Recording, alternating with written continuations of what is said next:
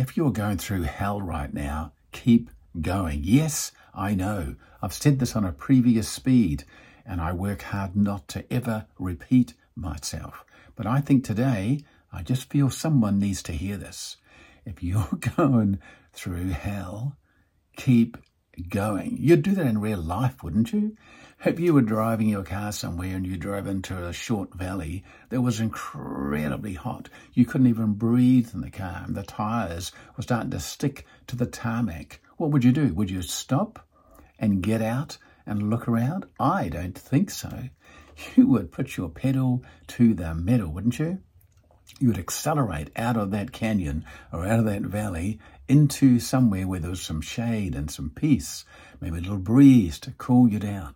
Life's like that, isn't it? Sometimes we find ourselves in a valley and it feels like hell, doesn't it?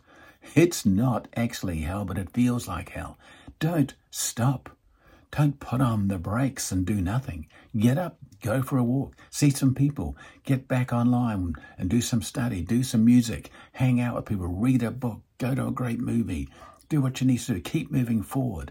You never know what's around the next corner, but if you stop still, then you will bake.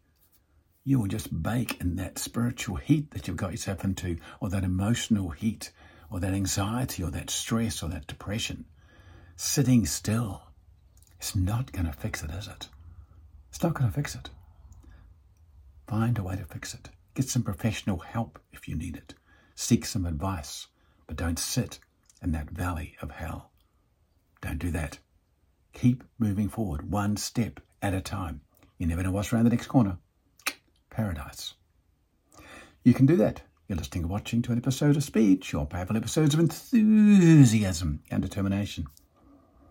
Thanks for watching as always. Take care. Bye bye.